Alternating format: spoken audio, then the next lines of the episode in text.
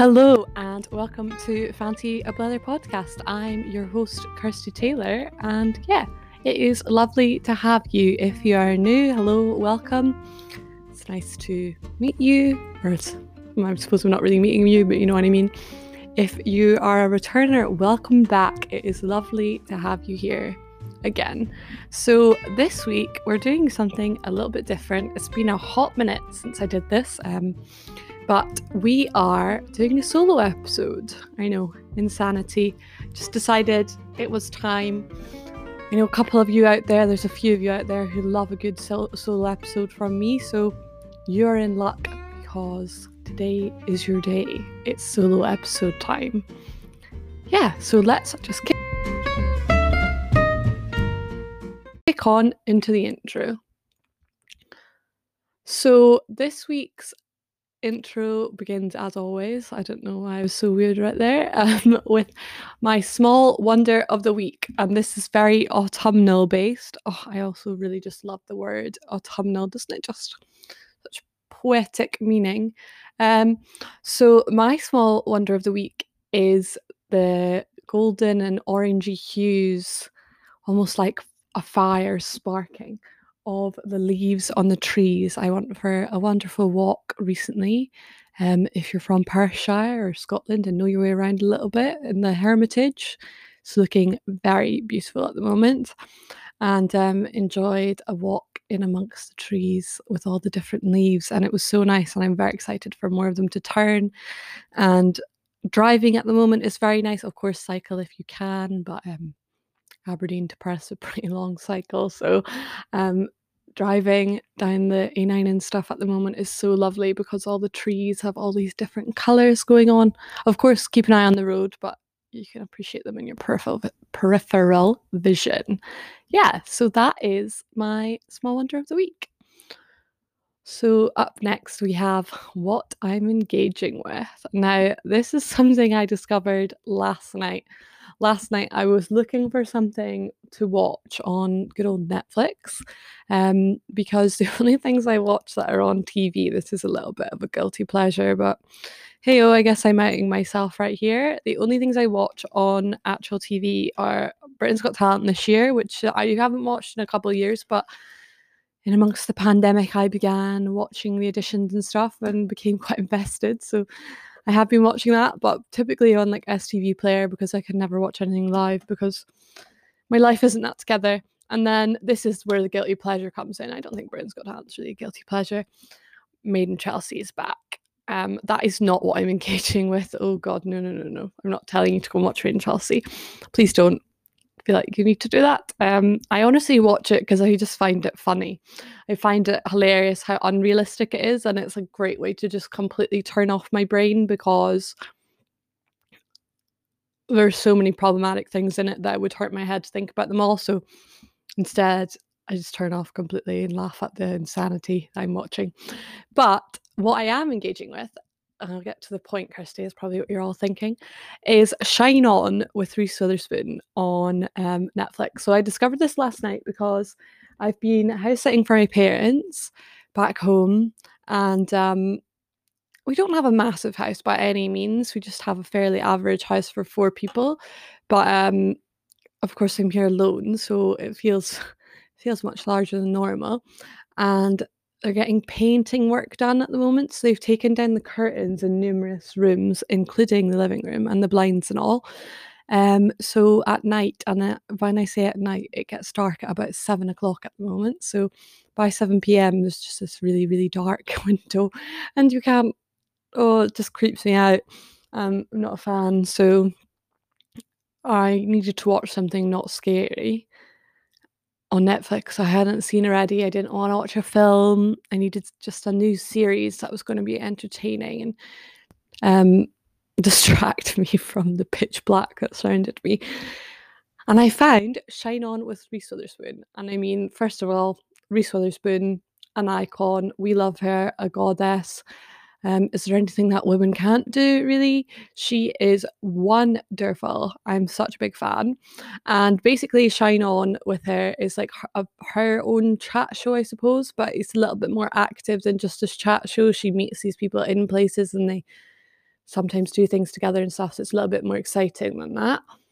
Um, and she meets up with these kick-ass women doing killer things in the world, like Cleo Wade, um, Ava DuVernay.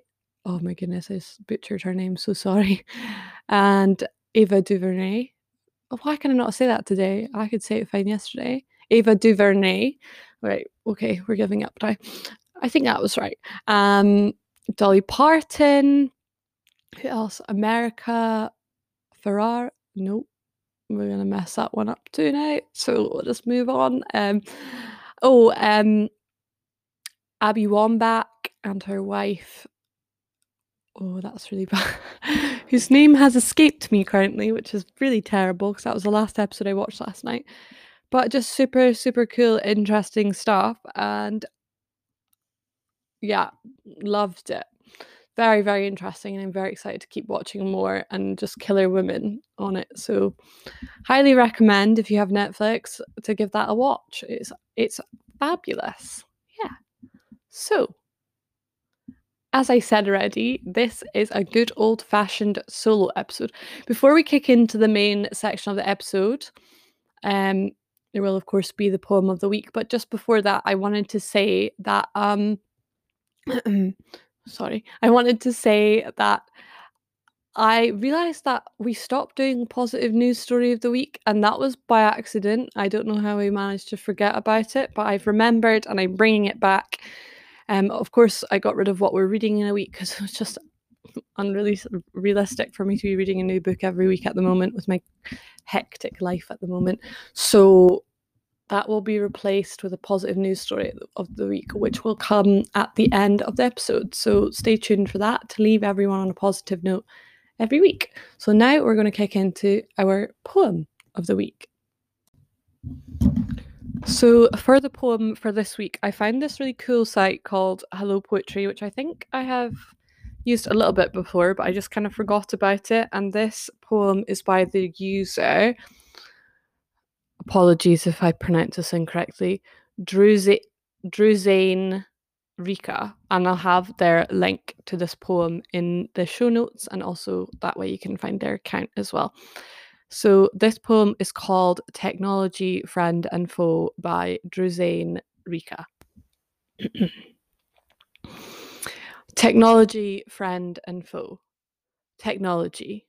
You know me so well. I share everything with you first you know everything about me, things I might not even be aware about. You bring me to utopia with each touch, a single swipe, and I get my cup of tea. But how bad could you be for me? I have increasingly de- decreasing attention. I am just a tool to you, a point to collect more data to sell and sell away to manipulators and attack me with new intelligence. I am always gullible. Technology. I can't live without you. I need you more than I thirst for water. Why do you set out to destroy my entire race? So that is Technology, Friend and Foe by Druzane Rika on Hello Poetry, which, as I said before, I'll have linked in the show note. Hi, all. Kirsty just popping in here as per usual for our charity spot of the week. This week, our charity of choice is Barnardo's. I picked Barnardo's, the children's charity, this week because they have a campaign called Left to Their Own Devices Children's Social Media and Mental Health. And um, I think it gives some incredible information about different stories and what we can do next and the changes that we can make. Um, and I will link that in the show notes so you can find all the information about that particular campaign, about the research, the education, the mental health support that is in existence, and why we need to start regulating the internet more. Of course, like all charities, you can work with Barnardo's, if you're in need of a job, perhaps they have one available for you. Um, of course, by getting involved, you can donate by making a donation, or you can donate in other ways. You can raise money for them, you can volunteer with them, you can campaign with them. They also have a section called Challenge Yourself, which is about sponsorships um, more than anything, I would say. And they also have, as I said, they've got a section about donate in other ways. So you can donate by telephone or post lotteries and raffles um, leaving a gift in your will, direct from your salary, etc., etc., etc. Lots of other things. And on their website, you can find out more about what they do and um, who they are and ways that you can get involved with them. And they also have information about their gender pay gap. And I think that's super cool, as well as obviously their annual report and stuff. And I think that's something really important to publicize especially to charities. So it is barnardos.org.uk and Barnardos is spelled B A R N A R D O S.org.uk. And I will have them linked in the show notes so you can find out more about them. Thank you. I hope you enjoy the rest of the episode. So now it's time for the main part of the episode. So this week we are talking all about social media we're talking about the good, the bad, and the ugly of social media and living in a numbers orientated world. So, this one is one that I've wanted to talk about for quite a while actually. Um, but I just never really knew how to put my words into into motion and get them to make sense altogether. But I think it's such an interesting, complex issue. And um, I did recently watch Social Dilemma, which did help to kind of further my opinions and my views. Um, I do recommend The Social Dilemma. Um, I just recommend you watch it. I'm probably not going to delve into it that much. I watched it about a week ago now. And I think they made some great points, but I think they also missed out a lot of points and they kept it very negative, which I understand that was kind of the aim of the film. But I kind of want to go into to all aspects of it a little bit more. I'm just gonna just gonna have a chat, and I would love to know what you all think too. Please do send me a message. Let me know what you think. Send me a voice note. I love a good voice note. Recently, that's become my brand new thing. Sending everyone voice notes, and let me know what you're thinking. Tag me in any posts that you think I should read. That would help me to further my views. But yeah, so I think the social dilemma did put it pretty excellently by saying um, that we have become quite controlled by the social media world that we live in, and that we are the thing that is being sold. Our attention is the thing that's being sold. I think, honestly, I'm never going to put it as well as they did, but I'm also recording this kind of off of a whim, and I'm sure they spent a long time working on their documentary. So you know, that's all I have to say is my excuse. But yeah, so I don't know. I guess we'll start with the downsides for me personally. The bad and the ugly of social media. We can jump into that. I do actually want to start off with talking a little bit about the numbers game in the world in general, in the creative world, in the social media world, in all the world. Um, in our capitalistic world, if you want to if you want to put that out there. And obviously, I have this podcast. You know that because you're listening right now, and this is me talking on a podcast, which is mine. So, I've had this podcast for a while now, and we are on season two. And I really, really love podcasting, and I just think it's a great way for me to connect with the outside world. And I hope that over time, I can create a community through this and um, can talk about some important things. And I, that's why I have this podcast, and that's the point of it. And um, at the heart of it is creating change in any way, shape, or form, whether that's through one person um, changing something in their life as a result, or um, multiple people. It doesn't matter. For me, it's not about the the main goal at the beginning was never about reaching a billion people, a million people, however many people you want to say, 2,000 people. It was about truly touching people while they're listening. That's maybe a weird way to phrase it. It was about truly um, connecting with people who I'm interviewing or with the people who are listening and I don't know, leaving you thinking or yeah, I guess leaving you thinking or leaving you with some kind of emotion, hopefully often a happy one, or giving you action points of what you can do to change things in the world that that you have now realized need changed. But like most people, um, I did become a little bit preoccupied by numbers for a while. Um, and our numbers are by no means terrible or anything. They're by no means excellent. they are what they are. And I became a little bit like stressed and paranoid and anxious about the fact that we weren't growing as fast as I've seen other podcasts grow and we weren't um, getting as many listens as others and we didn't have that big of an estimated audience size etc etc if you don't know i use anchor so that gives me my numbers. I don't go out and look for them. It tells me them which maybe isn't the most helpful thing in the world because i don't think i actually want to know them. Um yeah and i just became aware that i'd become very preoccupied with the numbers to the point that i'd forgotten why I even started this podcast and I kind of lost the point of it all and I got a little bit lost in it all for a, for a little while and I was very fortunate that I managed to snap myself out of it very quickly and realize no like this isn't why you do this. Similar to my writing like my poetry I don't write for my dad put it really well um do you write for other people or do you write for yourself? And of course, there's a little bit of an aspect of both. But if you're not doing something partially for yourself, then why are you doing it? And um, you said you shouldn't write to be published.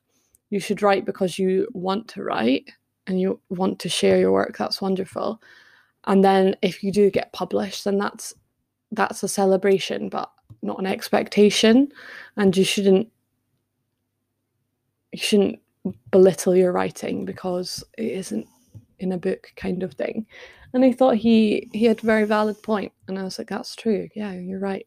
I don't um obviously I do podcasts for other people to listen, but I don't podcast to be the next big thing and to be on I don't know. I mean, I'd love to be on the Graham Norton show. Do not get me wrong on that one. But other than that, I don't podcast to be like well known or to be um, on some network or to be making money from it or anything like that. Maybe down the line we will make a little bit of money, but that's just not my top priority. I'm very lucky that in a position where hopefully soon, provided that this year goes well, I will have a stable working job with a a fairly decent wage. So I won't need to I mean everybody always worries about money, but I won't this won't be my job, is what I'm trying to say, in a very well roundabout and very awkward way. But um, yeah, so it is interesting, isn't it, how you can become so obsessed with figures, especially somebody that's not.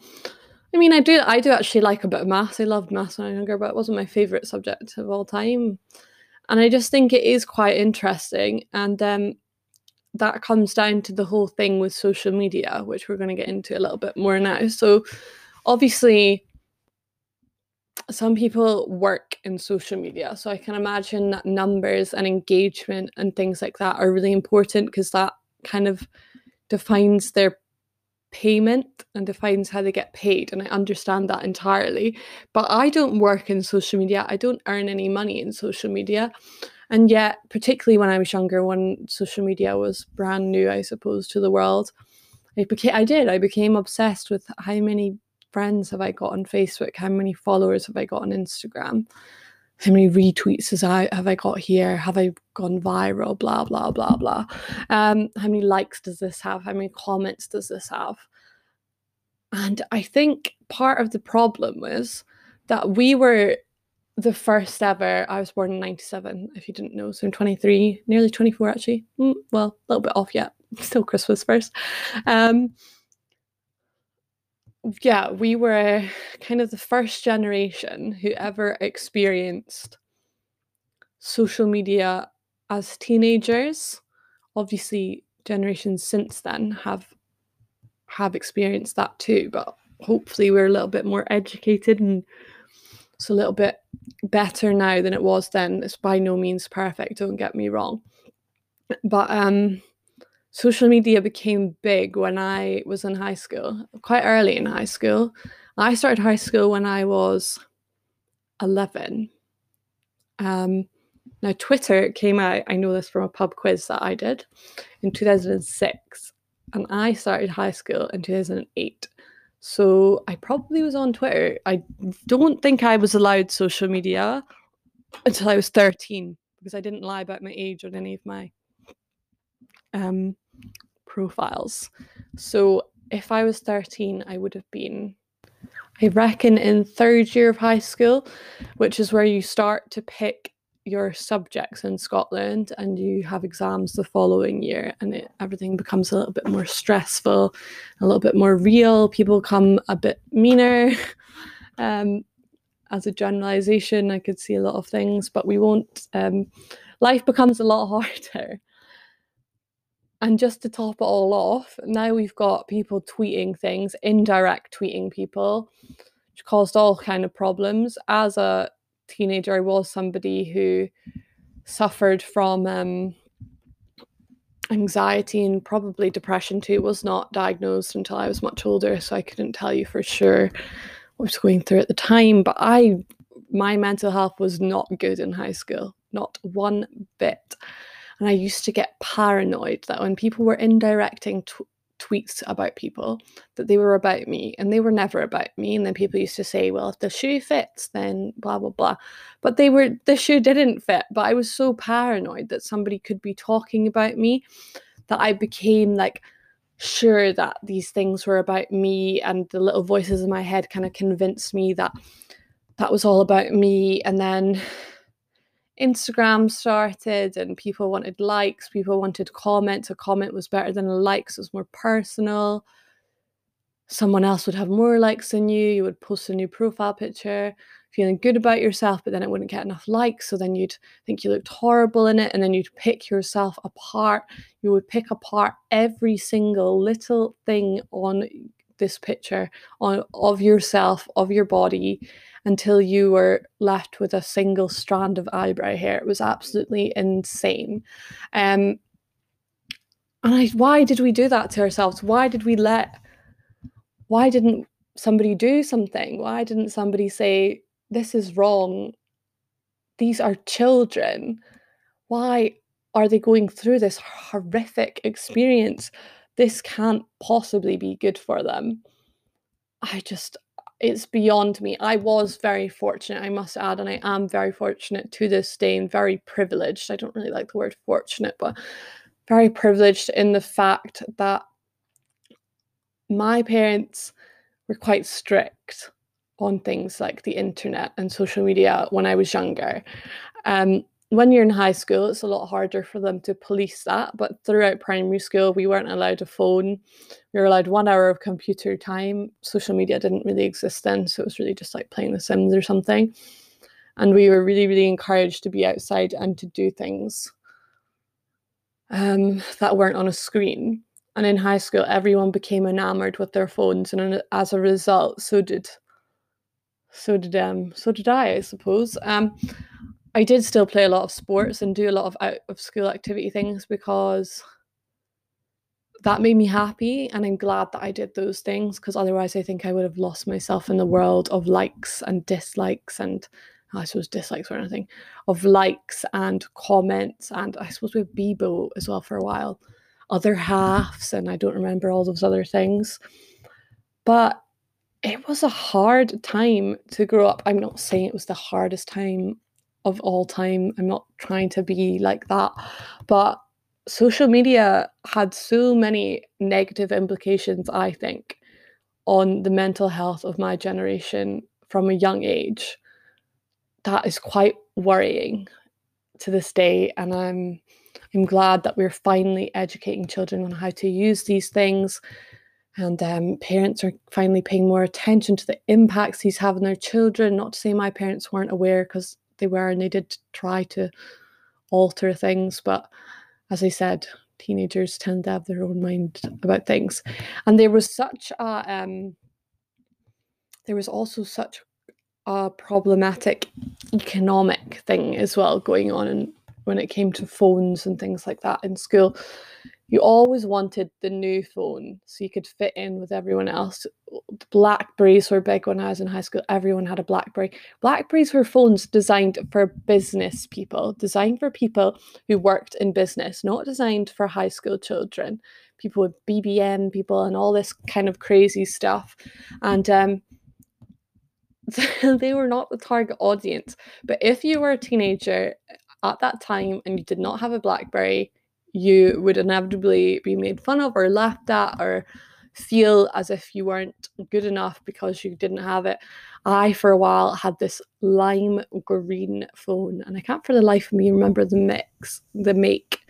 Um, but it was an Android, and I loved that phone with every shred my but, but I thought it was a nice fun color and I thought it was different and original and cool but of course I came to hate it when I went to school and people would make fun of me for having that phone. And that oh, it's just so problematic like it's a phone. But um that is some of the bad and the ugly that existed. I think as time has gone on I guess our generation in particular have become particularly aware of the impacts that social media can have on us as we have all experienced it firsthand.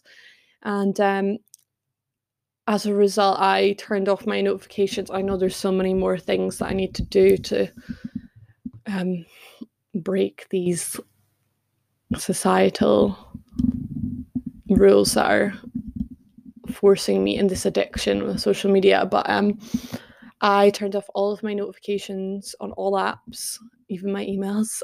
I guess over a year ago now. I only have texts and phone calls on and and my calendar probably because otherwise I'll forget what I'm supposed to be doing. And that made such a profound difference in the way difference in the way that I use social media as now I have to make a conscious effort and conscious choice to click on the app and to scroll through Instagram and to check my messages and to reply to people. The only time I might turn it on is like Messenger, WhatsApp, or something if I'm about to meet people, just in case the plans change, so I don't end up showing up somewhere two hours early or something. But other than that, I really do try my best to keep it off. And I am now recently trying to implement no screens for at least an hour before I go to bed at night to just allow myself time to unwind from the day. I'm trying to get into journaling, which probably sounds hilarious. Because you're like, Kirsty, you're a writer. Surely you've always journaled. And you'll be wrong about that. Um, no way, I have not always journaled. Um, I actually find journaling really difficult because I don't know, it's easier to write fictionally than it is to write about my own life. Um, and reading and things like that at night and doing some yoga and I've started to get into meditation through Headspace and that's really made such a profound difference not just on how long I sleep but on how I do sleep and how I feel when I wake up and how much more energized I feel which is something that I really needed to improve upon. And um, my next goal is to stop checking my phone first thing in the morning, which is something I'm sure many of you listening to this are guilty of. And it is very difficult. I do find it a lot harder when I'm at home because I don't have a clock in this bedroom. So that is how I check the time. And then as a result, I just end up going on my phone. But I am trying to take that out of my space and I'm trying to set myself allocated time to go on to these social media apps and such and be aware of what I'm doing and how I'm using it. Of course, there's good sides to social media, and I want to talk about that a little now too.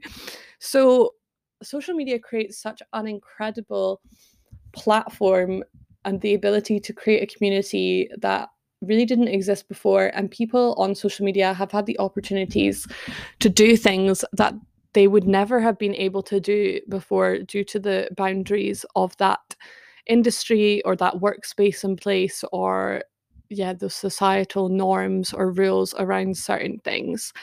And now people can be a poet by posting a poet by just setting up an instagram account and posting their poetry. People can create a community just by starting a Facebook group and sharing their thoughts and feelings and creating these connections that are beautiful and wonderful and kind and thoughtful. And you can create wonderful friendships through the internet. You can create real life, effective, important friendships because there are real people on these sites. Of course, there are trolls and bots and all the rest of it. And it is easy to get lost in that world and just see social media as a negative and pessimistic and problematic place. But we forget about the good things that come with it. It isn't perfect by any way, shape, or form, as I've already said, but there is an ability for more inclusivity in a way in social media that's never existed before. Um, one of the incredible things we saw during the increase of the Black Lives Matter movement, which is a movement that has not ended and didn't start this um this lockdown. And um so please don't think I'm saying, oh well, the Black Lives Matter movement started to exist because I know it existed long, long before this. But the increased um I suppose, public attention towards this movement during lockdown, particularly on social media, had quite an impact. I'm not talking about those black squares. Um, no, no, no, no. Um, I'm talking about people who had a real voice on social media, people who are verified and have fans and followers, etc., etc., using their accounts and their followers numbers for good and handing over their platform to for a day or for a week or for however long to other people to to share their voice and to create this community of people listening and finally educating themselves and becoming anti-racist and giving a platform to voices who have not been um, what, what would you say? Have not been given that opportunity before, even though they are more deserving of it than many other people who have a voice on these platforms. And that to me was such a profound and important moment in, I suppose, social media's history because I was like, look at these great things that can happen on this app. Look at these ways that we can learn from each other. Look at these ways that we can engage. Look at these ways that we can create change even just by reading a resources post on Instagram about anti racism or by reading Choose Love's posts about what is really going on in the world right now for people seeking refuge and what can I do to help. You get your news. Of course, there's a problem of fake news and fast news, etc., etc., but that isn't a new problem. Yes, we get it a lot faster and by the click of a button compared to before, but but fake news, if that's what you want to call it, um, bias news, I suppose you could say, has always existed and will always exist. That's not new. Um, it's just more predominant and more accessible now than ever before. But it it was always a thing. All newspapers are biased. All newscasters and news shows and BBC channels and other channels are biased. We're human beings. We are biased. That is what we are. We have a bias. We will always have a bias. You cannot not have a bias as a human being. It's not possible because you have a brain and you have thoughts and you have feelings and you have experiences that are never going to be the same as any other person in the world. So, as in like your whole experience, it's not going to be the same as anyone else. So that is what it is. That's that's that's life. So we have to teach people how to read these things and recognize that. Oh, yeah, okay, that's actually kind of problematic, but I learned stuff like that in school. Like, is that not we have to teach children and ourselves how to think for ourselves. And I think we're all capable of doing that. I think it's pretty harsh actually and unfair on certain um, media outlets and clickbait stories to say that children can't think for themselves and they're being brainwashed in X, Y, and Z when actually they're not as blindsided as you might think, and maybe the adults have the bigger problem here than the kids, is what I'd like to say in regard to that. But it can be such an incredible platform, and personally, I've seen that firsthand. I can promote my podcast to people. I can create a wonderful creative collective. Um, continue the voice, follow if you don't already, which discusses discusses important things going on in the world through creative sources and outlets, and by sharing people's work from all around the world. Um, we can create a digital zine, we can promote that, we can find readers, we can um, share our poetry, we can read others' poetry, we can create real life industry relationships that will benefit us in the future, whether they benefit us in, in, in a career way or just like in a personal way and give us a connection with somebody we might never have met if it wasn't for the internet. There's so many wonderful things that the internet has allowed us to do. It is by no means perfect, and I think that we do need to start making changes. I do not have the answers. The social dilemma does not really have the answers based off of the end of their film. They have a few answers, but they don't have the answer. that is something we're all still working towards and something we all need to work on. I think a great thing that we can do is we can become aware of how these apps and systems work. We can that is the first step to understanding. We can learn coding if we have the time and understand that world a little bit more and become so more socially aware of what is happening in our online spaces. And we can create posts that create a change in a positive way and we can shine some light into the social media and internet world rather than always taking it as a dark and dingy place. Without social media, I wouldn't be able to speak to my friends who live 3,000 miles away. I wouldn't be able to speak to my parents when I lived abroad 3,000 miles away. I wouldn't be able to speak to my friends in all different parts of the world and form relationships and continue these relationships throughout the rest of my life because it wouldn't be an option. I know there's problems in social media, not just in the platforms themselves, but in the way that followers are found and people buying followers and the economic side of social media, which is extremely problematic. But the the econ and making them far less inclusive than they should be. But the economic politics that exist in social media don't just exist in social media, they exist everywhere in our world. And we have to do something to create that change. We live in a capitalistic world and we have to work out what can we do to change that. And I do not know the answer to that. God, I wish I did.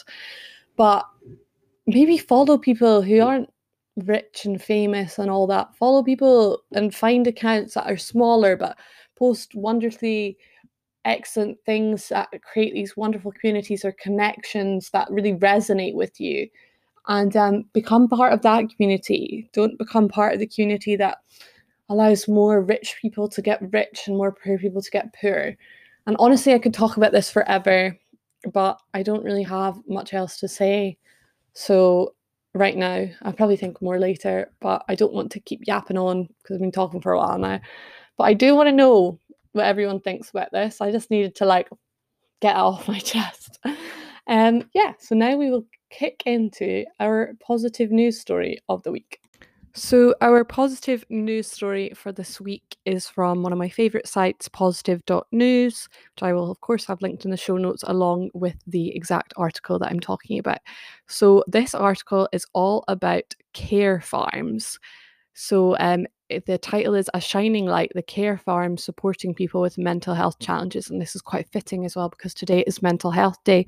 However, I would just like to say that I don't believe that mental health exists for just one day and should be talked about for just one day, but should be talked about for all days, forever and ever. So um, here's a little bit about it. So Pathways Care Farm. So Pathways is one of the UK's estimated 250 care farms which host vulnerable people and engage them in farming or horticulture activities as a form of therapy. They target young they target groups such as dementia patients, young people at risk of school exclusion and people with learning difficulties using farming as a way to boost well-being self esteem, and a sense of community. Wow, I love that. Facilities range from specialist residential centres with programs supported by trained therapists to working farms that allow small groups to lend a hand for a few hours per week. So, if you'd like to know a little bit more about um, the farms, then please do check out this article where you can read about it a lot more. And also, I will have their information in the show notes. So it is Pathways Care Farm.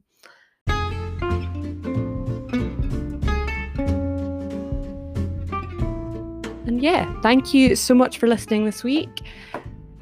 And uh, don't forget to tune in next Saturday for a new episode of Fancy Blather. And of course, don't forget to catch Naomi and I on Small Talk on Wednesday.